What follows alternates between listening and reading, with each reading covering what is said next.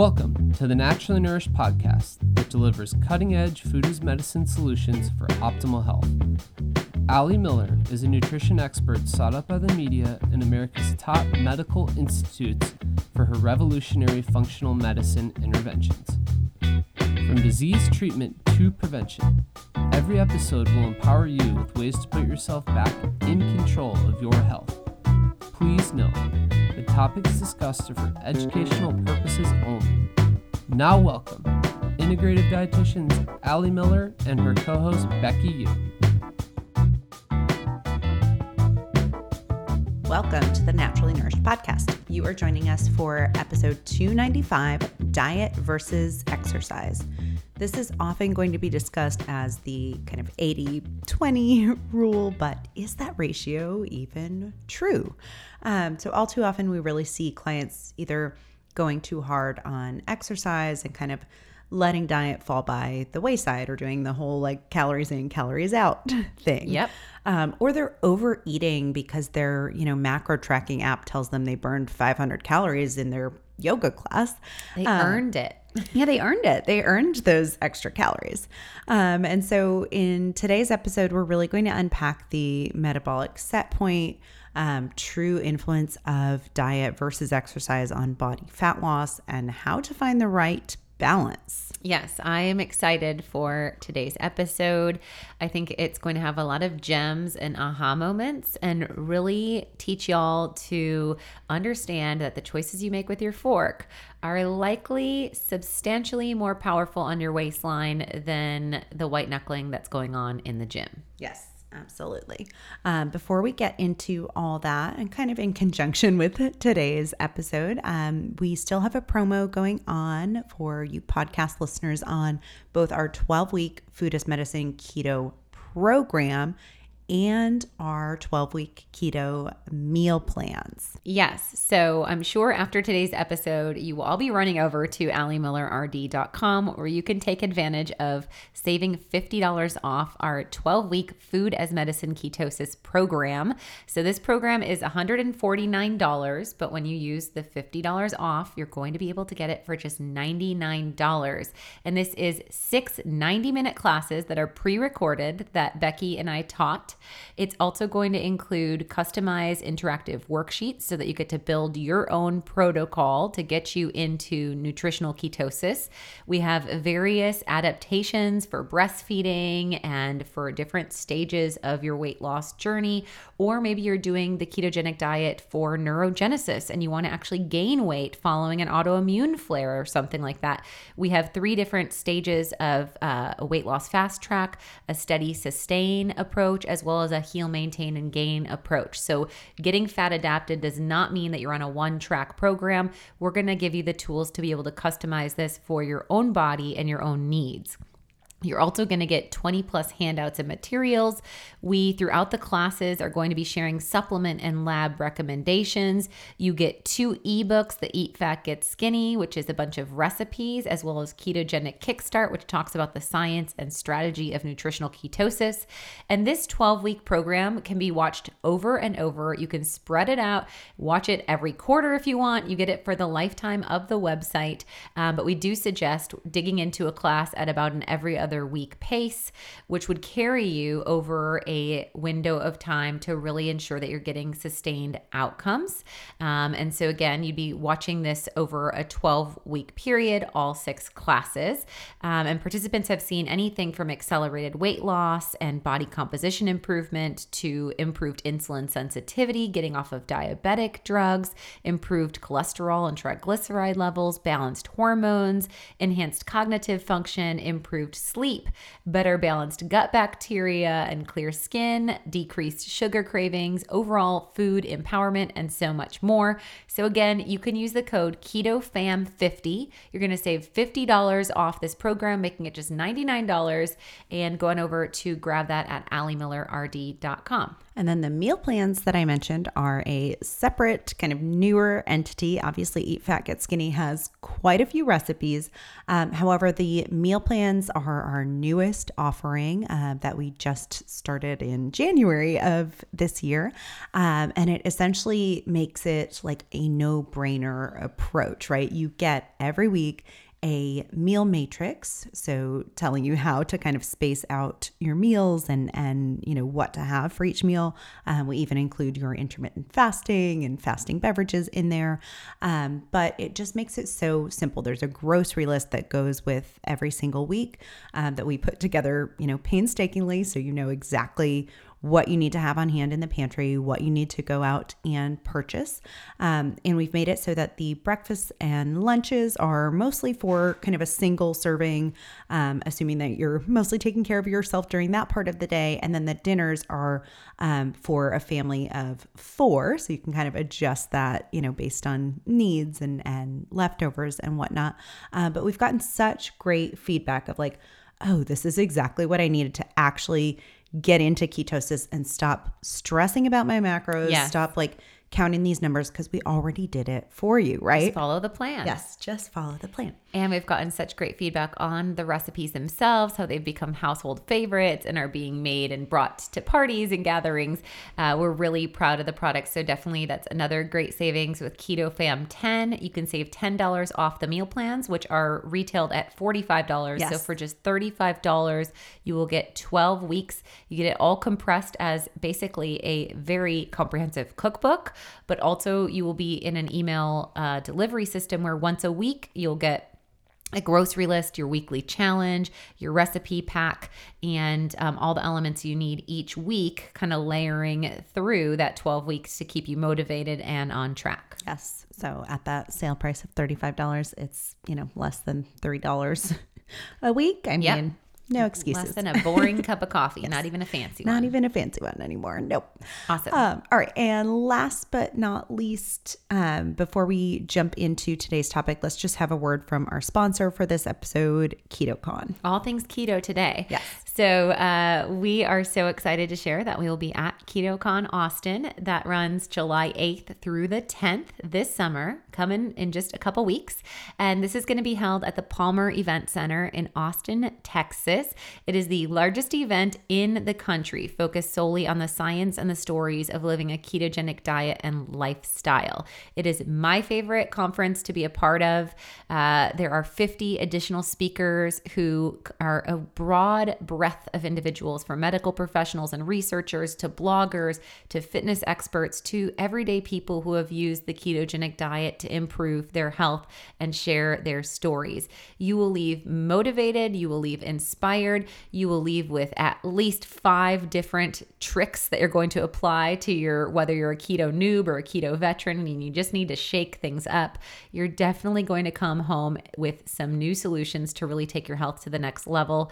There's also 250 plus vendors, so you get to try all the snacks and bring home a grab bag full of fun stuff. You'll also get to meet individuals that make different technology elements like wearable devices, CGMs, different ways of testing ketones, and so much more. You can get your tickets at ketocon.org.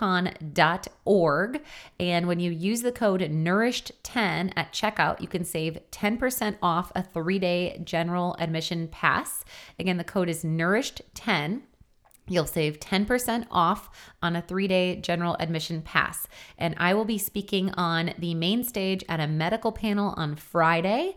I will also be hanging out after that medical panel lecture and doing a book signing. So definitely come on over and hang out with me for the meet and greet. You can bring any of your own books um, that I've written that I will sign, put special messages in. We'll take pictures, do all the fun stuff. You can pick my brain. And then on Saturday, I will be on the main stage talking about ketosis and the immune connection. So I know that that's going to be spicy and have all mm-hmm. sorts of important information to share. And I just can't wait to be on a big old stage with a microphone in my hand again. It's been a minute. Yeah. Yeah. so I'm super excited to see you all, meet you all. Definitely, it's worth the flight, it's worth the travel. You're going to come home with some awesome new friends and connect with some of your heroes in the keto space. Go on over to ketocon.org, use the code nourished10 at checkout. Okay. Let's do it. Um, so we've heard that 80% of your body composition is determined by your diet, not how you exercise. Um, but let's break down the basics, you know, what we do know and, and maybe what we don't know quite on this diet versus exercise debate. Yes. So I think most people acknowledge that it's pretty difficult, bordering on impossible, to out exercise a bad diet. Um, now, if exercising is your full time gig and you are a professional athlete, A, I'm hoping that you're tuning up your body with good nourishment. But yes, there are some individuals that can out exercise a bad diet if they are literally living their life for abs and race times and performance sure. in their exercise game. But eventually, and we see this even with retired NFL players oh, yeah. and, and, professional athletes. Poor health will catch up with you. Um, and so it's not that exercise doesn't have any health benefits. We'll cover, of course, some of the mechanisms of how exercise plays a role with lean body mass and maybe indirectly plays a role with metabolism. But what we do know is that the exercise is quite unhelpful overall in weight loss itself. Um, and so we know that 100% of the energy that we gain comes from food, and we can actually only burn about 10 to 30% of it with physical activity each day.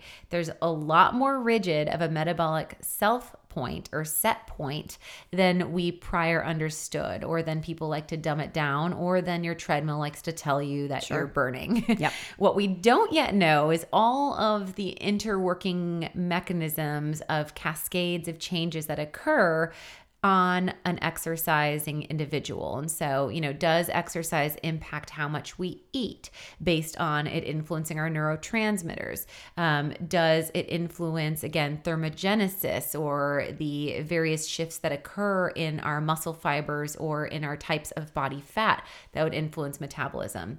Yes, there's definitely extension for some of these, again, indirect influences. But one of the big ones that is really the biggest limiting variable is the fact that, again, we can only burn about 10 to 30% of our activity from our choice or our exercise daily. Interesting. So let's talk more about that energy expenditure and how it's just not as dynamic as you might think, or what your fitness watch or again the treadmill clock and, and whatnot is telling you might not be the real deal. Yes. So when we're looking at the field of anthropology and really looking at evolution of human and various cultures and activity factors, this is what really brings to light the influence of energy expenditure not being dynamic. So, an anthropologist, Herman Pontzer, uh, did a study where he was looking at the Hadza um, in Africa. And this is a tribe of hunters and gatherers, and they're very physically active and lean, literally on their feet killing animals, climbing trees, searching for wild honey, hunting, you know, all of the things. The classic hunter gatherer, absolutely dynamic from a westernized country where sitting is the new smoking. And, sure. you know, many people are very low in a general activity factor, whereas the Hadza are making several trips um, and they're going to be throughout the day very metabolically active. Now, the anthropologist was actually studying respiration um, and looking at their energy output. And he had thought, again, that the Hadza would be burning substantially more energy than Westerners because their bodies are so much more active. But instead, what he found is that humans have really evolved to have very little to do with their lifestyle and their activity output. And that the Hadza's bodies were able to actually conserve or put out less energy in the tasks that someone who was less fit would put out more energy for. So they were surprised when the energy expenditure among the Hadza was literally no greater than it was for people in the US and Europe. Um, again, even with dynamic activity factors being very different. Okay, so really not a lot of impact from that, but is it their diet? Is that what the difference is, we think? Right. So, you know, again, it's that, you know, regardless of how much we're moving, mm-hmm. our basal metabolic rate is the majority of our caloric expenditure. And so, when we're looking at the three components that burn energy, we're looking at our basal metabolic rate, or basically the energy that's required for all of our function of survival when the body is in a rested mode. So, these are involuntary functions like our heartbeat, um, our body temperature regulation. All of that is this basal metabolic rate. Then we have the energy that's used to break down food, um, which is quite standardized. And then we have the energy used in physical activity, which again really only leaves about a 10 to 30% influence where exercise is a subset. About 60 to 80% of our total energy expenditure is this basal metabolic rate. And then digesting food accounts for about a 10%, again, leaving only that 10 to 30% variability in physical activity. Okay, so those are kind of the three ways that we expend energy. And, and um, how is that basal metabolic rate then determined?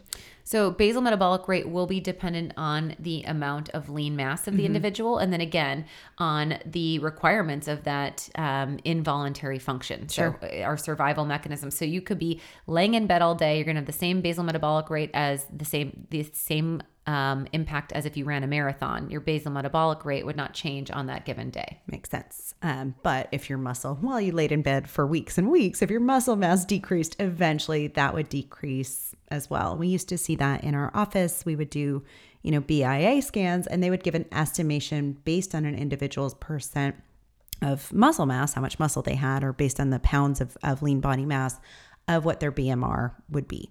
Um, and we often found it to be quite accurate when we were trying to calculate their calorie needs and help individuals figure out what they needed to do to actually lose weight. Well, and you just kind of hit the the nail on the head where you said again, you use the basal metabolic rate to right. equate calorie caloric needs, not what the treadmill is telling you you're burning, which again is not relative. It's not relative. Yeah. It's not relevant. Um, it's you know a number of potential expenditure, but what we've seen in weight loss research is that you know after three months time, generally speaking, the body's going to recalibrate mm, its burner okay. output. Interesting. So that's what's really a big component of this. You know, there was a study that I'll link that found that after 20 weeks, weight loss was less than expected with consistent exercise intervention, and this is because the amount of exercise energy expenditure has no correlation with weight loss after a 20 week period because the body is able to adjust and downregulate that activity factor or that caloric burn for self preservation because it knows it needs the requirement for the basal metabolic rate. Sure. So we can only kind of out muscle or out exercise our body for so long then, right? Right. Um, and I always have to have that conversation with people when they share their MyFitnessPal or Cronometer and they're putting in their daily exercise and it's giving them like a 500 calorie you know, chunk. I'm like, well, maybe 200.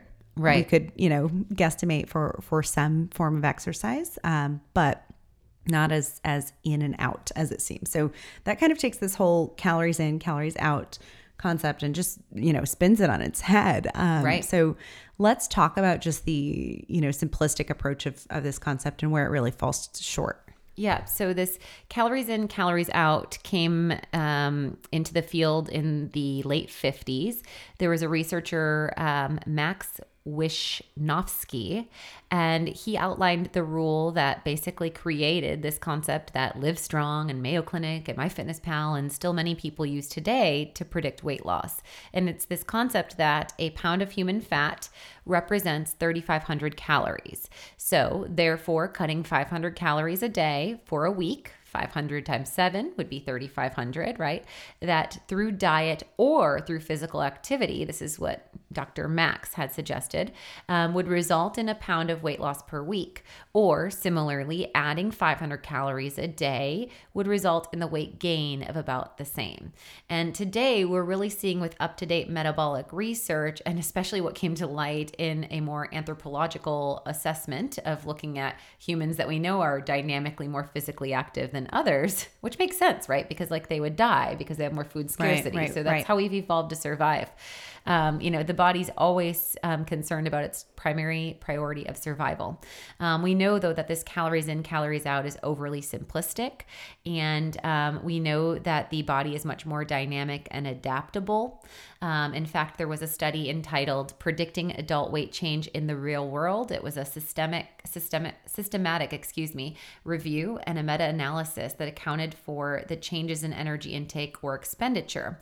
And basically, it looked at when you alter one component, such as restricting the calories consumed throughout the day, that this, um, or maybe adding an exercise in, that this would set off a cascade of changes in the body that would affect how many calories you use and in turn your end point of your body weight. Um, but it's not a simplistic equation of add exercise or subtract calories. Yes. And then we have to add on to this complexity, um, you know, food quality, inflammation, metabolism, hormones, insulin. There's Yes. all of those conversations within calories in, calories out that are just not being had. Yes.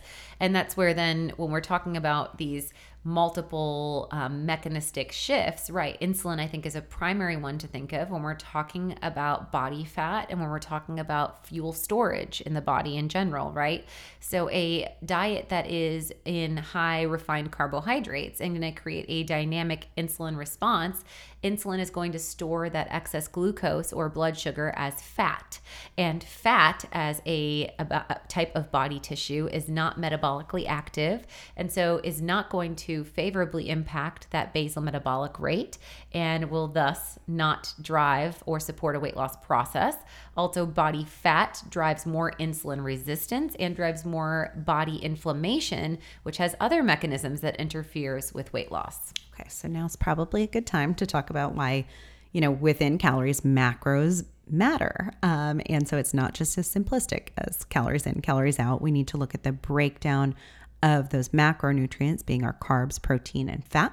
Um, and maybe let's get into a little bit about how ketosis in particular is unique for weight loss that can provide sustainable results. Yes. So there's a fabulous recap episode that we did way back in the archives, episode 99. It's called Ketosis as Medicine. And in that episode, we unpack a lot of literature, but I wanted to really, I'll give you an overhaul again of why keto is different, but then I'll really just hit on the muscle sparing effect of ketosis as well as the sustained weight loss results and reduction of cravings that we can see because these are unique mechanisms to nutritional ketosis. So we do know that the calories that you eat are going to impact your weight gain. So that's non debatable. And we do know that cutting calories is the most effective way of losing weight. And that's also not, you know, up for debate. That's very clear. But the mechanism of how the weight is lost and if the weight loss result is sustainable and also other biomarkers for disease risk like blood sugar, inflammation, and so forth would be influenced beyond calories by macros. That's kind of the big thing to distinguish. So we've also heard, I can't believe that I can gain weight on keto. And it's like, well, you can. Sure. Um, because if you're eating an excessive amount of calories, you're going to gain weight, period. So I, I do have to acknowledge that. With that being said, nutritional ketosis is actually a biochemical process that occurs in the body. So it's a unique mechanism that occurs where the body transitions from being an exclusive sugar burner to being a hybrid using both fat in the form of ketones and sugar in the form of glucose as fuel.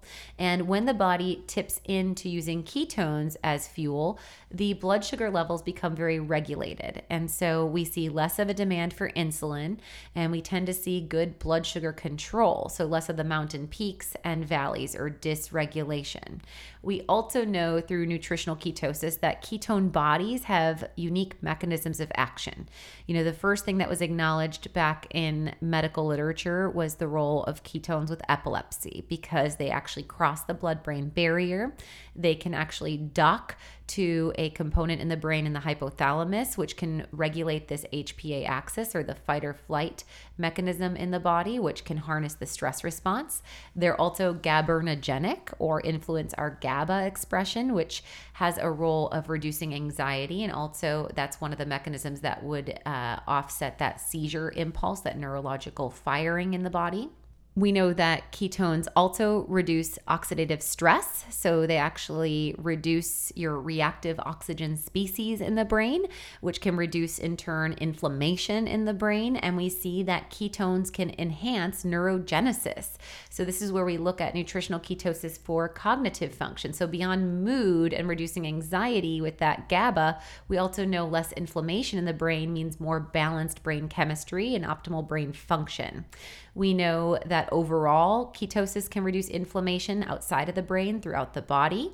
And we know that ketones have uh, unique mechanisms for muscle sparing and supporting body fat burn. Yeah, let's get into that one a little bit. I can't remember if it was this or another study that we posted around the time that that we first like put that podcast out that got us in all kinds of trouble with that calories in, calories out crowd. I think it was. So we highlighted a study, which we'll highlight again, um, which was a randomized controlled trial of 120 overweight hyperlipidemic, so elevated cholesterol panel uh, subjects, and they compared the effects of a low carbohydrate ketogenic diet with a low fat, low cholesterol, reduced calorie diet. And um, over 24 weeks, the individuals that consumed the low carbohydrate diet had greater weight loss success. So that was a pretty powerful uh, study over a good period of time 24 weeks in length and a good population size of 120 individuals. Um, there were four other clinical trials that compared the effects of low carb diet with low fat diet. And time and time again, all of these studies have shown that low carbohydrate group tends to lose more weight over the three to six month period. And also, those that lose weight using a low carbohydrate con- or a carbohydrate controlled diet sustain the weight loss longer than those that just merely calorie restrict. And is that because of the change in, in body composition, you think? The muscle sparing mm-hmm. effect, right? Yeah. So, so when you make ketones, you also will see an enhancement of HGH, mm-hmm. um, which is human growth hormone. And so, when we see an improvement or an influx of HGH, this has muscle sparing effect, and this then is going to play a role with maintaining that basal metabolic rate. So, again, outside of the exercise factor, this is actually helping your body burn calories by retaining that muscle mass. Yes. Um, and again, we would see that time and time and again in our clinic when we were running like, you know, BIA scans on people on a pretty frequent basis. Like we'd have them come in, you know, for their sessions every four to six weeks. Or if they were doing our yeah. live program at the time, they'd be doing, I think, every two weeks uh, yeah. a BIA scan.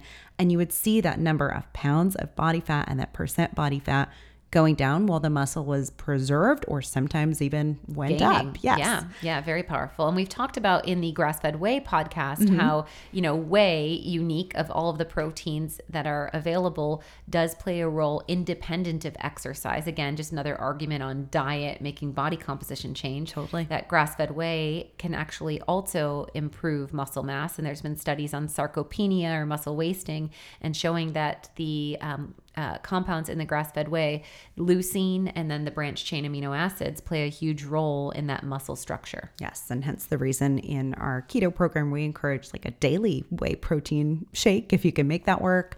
Um, or in our 12 week keto meal plan, I think we bring it in at least three to four times a week for yeah. maybe a more realistic approach if you still like to chew. But I think that's a really important component because not only does it kind of preserve or, or structure the amount of calories that you're putting in, right? A shake is just a pretty controlled delivery, not super like triggering or, you know, hyper palatable and, and, you know, very easy to make. And then you've also got that addition of grass fed whey in there. Absolutely. Um, let's talk about the food cravings aspect because I think this is another reason um, that we find keto, you know, sustainable for weight loss. Uh, so, keto diet we're going to find very satiating due to its high fat content. Um, and when we're doing, you know, a clean um, or real food keto, we're also removing many of the trigger foods for a lot of people. Right. Like, you know, gluten itself is addictive. Um, and we know that it's an obesogenic crop. And so when you remove gluten from the diet, that plays a huge role as an obesogenic, triggering, addictive type food, as well as you mentioned the word hyper palatable. So maybe in a dirty keto, you would be consuming still bars and things like that, which might have non caloric sweeteners, and those can impact, of course, palate and cravings. Yeah. But we really push a more Mediterranean whole food, food as medicine approach to nutritional ketosis. And regardless, really, again, this idea that ketones have unique influence on the body has been seen with clinical research in the world of satiety as well. So there was a randomized pilot trial where they looked at a moderate carbohydrate diet compared to a very low carbohydrate diet or a ketogenic diet. And they looked at individuals that were overweight or obese and had type 2 diabetes or prediabetes. And um, they used the ketogenic diet in the more aggressive term. And at three months, the average A1C level was unchanged from the baseline in the moderate carbohydrate group, so no reduction yet it did go down 0.6% in the very low carbohydrate or the keto group. And 0.6 is very relevant because we start to say prediabetes at 5.6. Um, and so if you went from 5.9 down to 5.4, that'd be only, you know, yeah. a 0.5 reduction. You would go from a, a deep pre-diabetic or diabetic at a, a, a seven um, and moving down or a six even and moving down so 0.6 could be very significant for an A1C actually. They also saw that 44% of the keto group discontinued one or more diabetic medications compared to only 11% in the just moderate carbohydrate group. Um, they saw that 31% discontinued sulfonylurea drugs in the keto group compared to only 5% in the moderate carb group and that the keto group lost 5.5 kilograms on average when compared to 2.6 kilograms on average in the moderate carb. So the study really suggested that this ketogenic diet um, played a bigger role in glycemic control um, and also played a big role in decreasing diabetic medications. Um, and now, you know, that didn't really talk about satiety, but it looked at a long term study as far as outcomes, medication reduction, blood sugar control. But there was another study that looked at a low fat diet and a low carbohydrate diet um, playing a role with decreasing urges for carbohydrates and starches and the um, study of hunger. So, this was a two year study and they found that there was an association of change in food cravings, food preferences, and in appetite ratings, as well as a change in body weight in the individuals that did the low carbohydrate diet compared to those that did the low fat diet. And part of this is the mechanism of GLP 1 or glucagon like peptide. Um, glucagon like peptide is an incretin and um, it plays a role in decreasing blood sugar levels and it has um, a glucose dependent matter um, by enhancing secretion of insulin. So, we've seen, for instance, this is one of my arguments against non caloric sweeteners that our taste receptors in our tongue can actually respond to GLP 1. Um, in this study, they looked at three days of a low carbohydrate, higher fat diet or a keto diet, and they found that the GLP 1 hormone actually increased in nine healthy men. And so this was signaling to the individuals that there was enough food and that the body was satiated. Um, and we tend to see more expression of the GLP 1 when we're in a state of nutritional ketosis. And so that's one of the mechanisms of satiety. We also know that the fat itself, um, especially when paired with ample protein, can be very satiating and are more self limiting, generally speaking, than carbohydrates, which invite more binging or excessive consumption, especially when we work with food scientists, which are making addictive flavor combinations of salt with sweet with fat all in one combination. Yes. And then we're talking about your classic like snack foods and such. Yes. And, and beyond just the types of food, you know, keto also helps with this feeding frequency, which I think is a lot of people's issue um, when they're trying to go just calories in, calories out. They're like constantly snacking on these 100 calorie you know, snack packs, and that does not help the situation. Right. When we're frequently feasting, you know, we're creating more insulin activity, mm-hmm. which creates more body fat storage. Um, and we're also really interfering with the clinical outcomes we can see through the idea of intermittent fasting, which is where we'll see the most insulin sensitivity, the deepest amount of nutritional ketosis. And so that's where intermittent fasting and keto are definitely friends, I would say yep. for sure. Yep. And, and, you know, the satiety that you get intermittent fasting comes really naturally. I think when you're doing keto and, and you don't feel the need to muscle it as much, it's like, I don't want breakfast and I don't really need a snack between lunch and dinner and you end up you know on this lovely structure that also is going to support your goals right? Yes. Yes. Um, and you know the idea of that is that your blood sugar levels are stabilized so you're yep. less prone towards low blood sugars. So that's why it's even important to consider in your household for children for trying to avoid hanger and those you know toddler freakouts of blood sugar dysregulation and you know pairing in of course mood and learning and being told no. But when children are fueled with good blood sugar balance and they're getting ample protein and fat in their diet, they tend to have less behavioral disorders and also behavioral outrage or aggression or anger because of that blood sugar stability. And, and that's huge. It's why we always had bacon in our diaper bag yes, for Stella. Bacon, and now it's piggy sticks from the Salumer- Salumeria. Um, yeah. We just had that.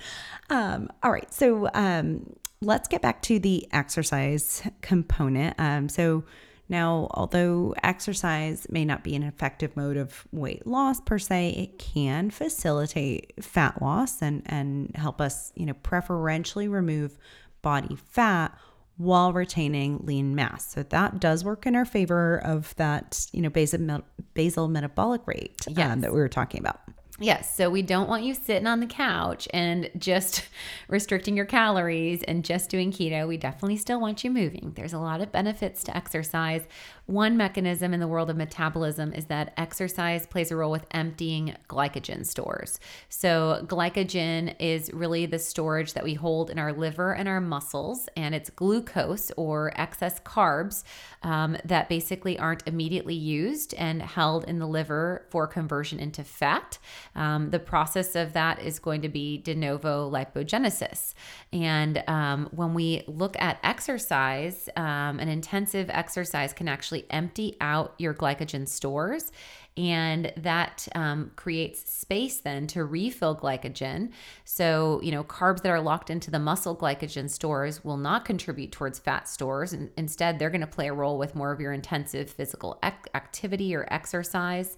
Um, and we see that if you are depleting your glycogen stores with exercise, that this will play a role with reducing your after meal blood um, sugar regulation, as well as playing a role with reducing body fat storage Um, so, in studies, we've seen individuals that were fed a carb rich meal following depleting their glycogen. So, after exercise, if they repleted maybe with some roasted sweet potato or a smoothie, um, compared to non exercising control group, the exercisers experienced a threefold higher postprandial muscle glycogen synthesis. So, more dietary sugar became muscle glycogen, and they saw a 40% reduction in hepatic triglyceride synthesis, or basically in their liver's production of fat, and namely the type of fat, the harmful inflammatory triglycerides. Um, so that's pretty remarkable. So that idea of the exercise kind of wringing out the mm-hmm. glycogen that helps you get deeper into keto, and then if you were to have carbs, that'd be the right time to do it. And after you've kind of wrung out that glycogen, there's less propendency towards your liver producing excessive triglycerides. Sure. And and if you're someone who's played with a CGM, you've probably seen the impact of exercise. In fact, that's something we encourage doing um, while you're wearing a CGM is to kind of play with your exercise and see how, you know, both exercise followed by carbs or exercise after having a meal with some carbohydrate impacts your blood sugar. Yes. And then, of course, exercise directly improves blood sugar control mm-hmm. because it actually brings the glucose into the muscle tissue or and into the cells. Um, so we know that, you know, independent of insulin, getting up and moving your body following carb consumption can actually bring glucose into the tissues. And that's a huge uh, mechanism of action, of course, because less glucose circulating, less insulin demand, less body fat storage. So, right there, we're seeing another mechanism. We know that exercise also can improve sleep. And sleep is where we've talked about before, you know, really where we're most metabolically active. Sleep is where fat loss actually occurs. Um, when you're asleep, you're to, when you are asleep, you're to experience the biggest spike in your fat mobilizing growth hormone. And if you're not getting quality sleep, we know that cortisol and other stress hormones will interfere with body fat metabolism, can even drive belly fat, and play a role with fat retention or holding body fat. So, you know, the big thing I would say is if you're cutting your sleep for your exercise, mm-hmm. maybe consider that. Um, so, you know, I don't want you training at 11 p.m. because you can't get it in during the day. That's going to mess with your circadian rhythm. It's going to create that fight or flight stress response of your exercise, especially if you're doing it in like a 24 hour gym with bright lights and then you're driving and all that. Um, and also, you know, maybe don't get up at 3 a.m. to fit in an exercise where then that's cutting your sleep to less than six hours a night. Sure. Um, so ideally, getting that seven to eight hours of sleep and then fitting in the exercise during your waking hours would be ideal. Yes. Yes. I think that's a really good point. Sleep is where it's at. Yes. Um, and then exercise also has an impact on our beige fat versus white fat. Yeah, so our brown fat is that metabolically active genre of body fat that basically burns calories to keep us warm in cold temperatures. And that's what creates that thermogenesis. It increases our energy expenditure. And, um, you know, often with body fat and individuals that are overweight, they're going to have less amounts of brown fat. They're going to have more of the harmful inflammatory yellow fat. So, what's neat about exercise in this world is that exercise can actually convert some of that white adipose tissue to behave more like brown adipose tissue, hence the concept of beige fat, if mm-hmm. you will. Um, and so we actually see a reduction of the size of the fat cells. We see a reduction in the lipid content of the fat cells. And we see that we're able to build more energy consuming um, ATP producing mitochondria within the fat. So, with exercise, um, we can actually see turning that sedentary white fat into more of a beige, more biologically active thermogenic fat that actually produces energy. Okay. Super super cool. Um, and then other benefits of exercise we know it can um, enhance our, our stress response or reduce stress so that's a good thing right? Yeah so you know again connecting back to that cortisol hormone we're getting into these kind of um, two steps out of the concept of weight loss in this world but we do know absolutely stress is a huge major risk factor for weight gain because both stress hormones themselves actually can create blood sugar spikes as well as again body fat gain because the body's prioritizing survival and it says i don't know what's happening but we need to hold the weight on this individual. Mm-hmm. something's happening. They're running from a cheetah or whatever and maybe it's just an early divorce. Um, the issue with this is that not only does the stress drive the weight gain but often stress also leads to stress munching or snacking and this is where then we get that insult to injury where the um, kind of vicious cookie cycle where we're eating to gain the weight and the stress hormone is telling the body to gain the fat from the weight and, and here we go on, on this vicious train. Now, exercise, the beauty here is that it can blunt our stress response. So we do know that, I mean, any of us that have done any form of like a lifting session or um, has done any form of an intensive adrenaline based exercise, we know that not only does it make our muscles stronger and our cardiovascular system more efficient, but it does work our psyche too. And there are endorphins and feel good neurocompounds, which could help us to feel more full, if you will, more satiated, more nourished during a time of stress versus that external seeking, which then just layers on the snacking and the imbalance. Sure. Okay. Mm-hmm. Um, but again, I, I did want to say, you know, when we're looking at like training and we're looking at the timestamp, remember we acknowledged like that three month window of when things kind of level out.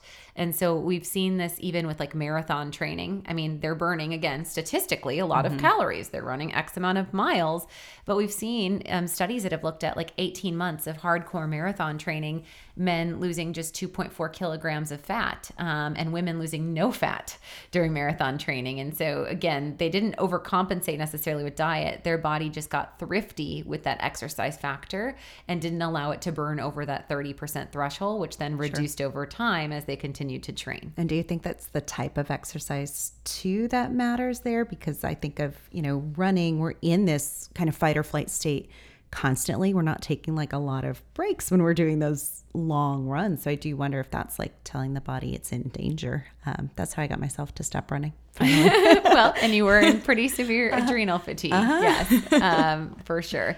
I mean, there was there was a study that found that the most effective method for weight loss in severely obese was diet um, as the priority, and that was supported with resistance training. Sure. Um, and this was compared to endurance training plus diet, or endurance training um, combined with resistance training and diet. And so again, it was nothing to do with endurance.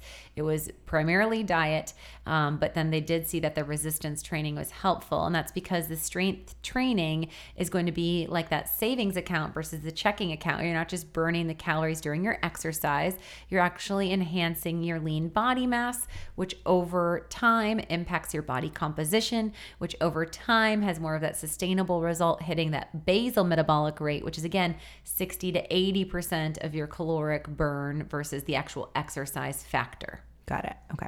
Um, so, kind of on that train of resistance training that we always talk about, walking um, would be effective here. Um, Yeah, and that would be your cardiovascular element, absolutely. But the the lean body mass work is really where we'll see the impact on metabolic health. got it. Okay. Um, and then um, what about like sprinting and things like that? I know there's some research in in that department. Um, do we encourage any um, of that kind of Well, hit sprint type or hit? hit in that concept would be supported as well because again you're kind of mixing up the metabolic stressor to the body and um, especially that's where the concept of like crossfit Mm-hmm. with the like what is it the wad the, the workout of the day kind of thing Yeah. or wode i don't know how they say it or whatever um, and so that whole concept you're working kind of strategically through the body you're mixing up positions of the body but it's still you know a lot of that is going to be strength based and the biggest thing i say specific to the individual's uh, metabolism, the individual's stress demands, and their history of their hormone balance and adrenals, um, kind of weighing out at that juncture whether the HIIT training would be appropriate. Sure. Like for me personally, I am not one that does well with HIIT because my body is like ready to go with adrenaline all the time. And so I'm much better doing something with rhythm and cadence and doing lean body mass work with like Pilates or moderate weights um, in a really strategic approach that allows consistent, safe breath work versus irregularity. Yes, we covered this way back in a podcast on over exercise, or maybe it was called Are You Over Exercising? Um, but I think a lot of that still stands in terms of our philosophy about, you know, some of the types of, of exercise that you can do. Most definitely. And then the last thing I want to note, um, which kind of is a mechanism, of course, of keto, but also supported by exercise, is leptin. So, leptin is a satiety hormone that supports metabolism and it tells the body basically that it's satiated or fed. And we've talked about, there's actually an episode we can share all about leptin. And this is the concept of where I bring in actually carb cycling after long term nutritional ketosis. We often see as an individual gets fat adapted or starts to make ketones that they get good leptin sensitivity and good leptin signaling. So both leptin and that GLP 1 have various mechanisms on satiety, which can help to prevent cravings and make the diet approach sustainable because you're on track and you're not dealing with hunger essentially. Um, but we do know that leptin um, plays a role also with exercise. Um, so there was a study that looked at leptin levels um, and how leptin levels over time would decrease with calorie restriction. Um, and they looked at a diet only group as well as a diet group and exercisers. And they saw that leptin levels dropped to 62% in the diet only group, but in the exercisers, the leptin only dropped by about 42%. So again, that higher leptin that retained through exercise would maintain better calorie expenditure and a lower or regulated appetite. So those are two important mechanisms for weight loss results. Yes, and I'll link that whole episode to dig back into on all about leptin and its multiple mechanisms. Right. But again, just another reason why, if we were just doing calorie restricted, we're not going to get that leptin impact Right. that we would from keto. And so this particular study looked at calorie restriction and exercise. It would be interesting to see if they did one with keto and if keto it dipped or maybe it actually went the other uh-huh. way in that population. So that'd be a fun one to do. Yes. All right. So, diet or exercise or both? Yes. What's the what's the summary? to me what i'm seeing and especially again which comes to the the brightest awareness and light when we're looking um, at the assessment of the hadza and the output of the thousands of calories they're burning on foot hunting gathering daily compared to western society where we're very sedentary if we're looking at a very consistent caloric expenditure, I would say that I would put all my money on diet. Um, and I would use the exercise as a way to honor my body, to stay connected in my body, and to support the function and capability of my body. So, thinking it of, of more of a fortitude practice to maintain tone and to maintain strength and capacity in the frame, um, but really using diet as I would say 99% of the lever instead of 80% of the lever that's going to impact what happens in your blood sugar metabolism, what happens with your body fat storage, your lean body mass, and overall your weight loss success. Well, we picked the right job, didn't we? Yes. Good thing we're not personal trainers. Okay. and much love to all of you personal trainers Yes. listening because, you know, we absolutely, of course, for cardiovascular health, for cancer prevention, yes. for all the All the things, things. detoxification. We need to move our lymph. So don't get lazy on the couch just because you heard today's episode. But definitely, if you're noticing that you're one of those people that, huh, I did kind of hit a, a standstill. And yes, I am increasing my reps at the gym and my exercise gotten better. But I have noticed that I'm going for that ice cream at bed because I'm feeling justified because of my exercise. Or I have noticed that, you know, maybe I'm not getting in as much mindful food as medicine goals because I've been focusing my time and energy as my exercise. Um, definitely recalibrate and focus on food as your foundation. Um, that's really the building blocks of who you are, how you function as a human requires nutrients in all of your biochemical pathways. So stick with food as medicine as the foundation, and we're always happy to support you guys with tools. Again, go on over to AliMillerRD.com. That's where you can grab a spot in our 12 week food as medicine virtual ketosis program. Again, it's evergreen, it's ongoing. You can watch it as much as you want. I know you're going to get awesome outcomes because we troubleshoot next level, including things like inflammation and hormones and so much more. So you can use the code KETOFAM50 to save $50 on that program, making it just $99 of an investment. And if you're looking to get a taste of food as medicine in a ketogenic approach, check out our 12 week meal plans using the code KETOFAM10 to save $10. Thank you for listening to the Naturally Nourished podcast. Visit our blog at AliMillerRD.com for recipes, wellness tips, and food as medicine meal plans. Connect with Ali and Becky at Ali Miller RD on Instagram, Twitter, and Facebook. Until next time, stay nourished and be well.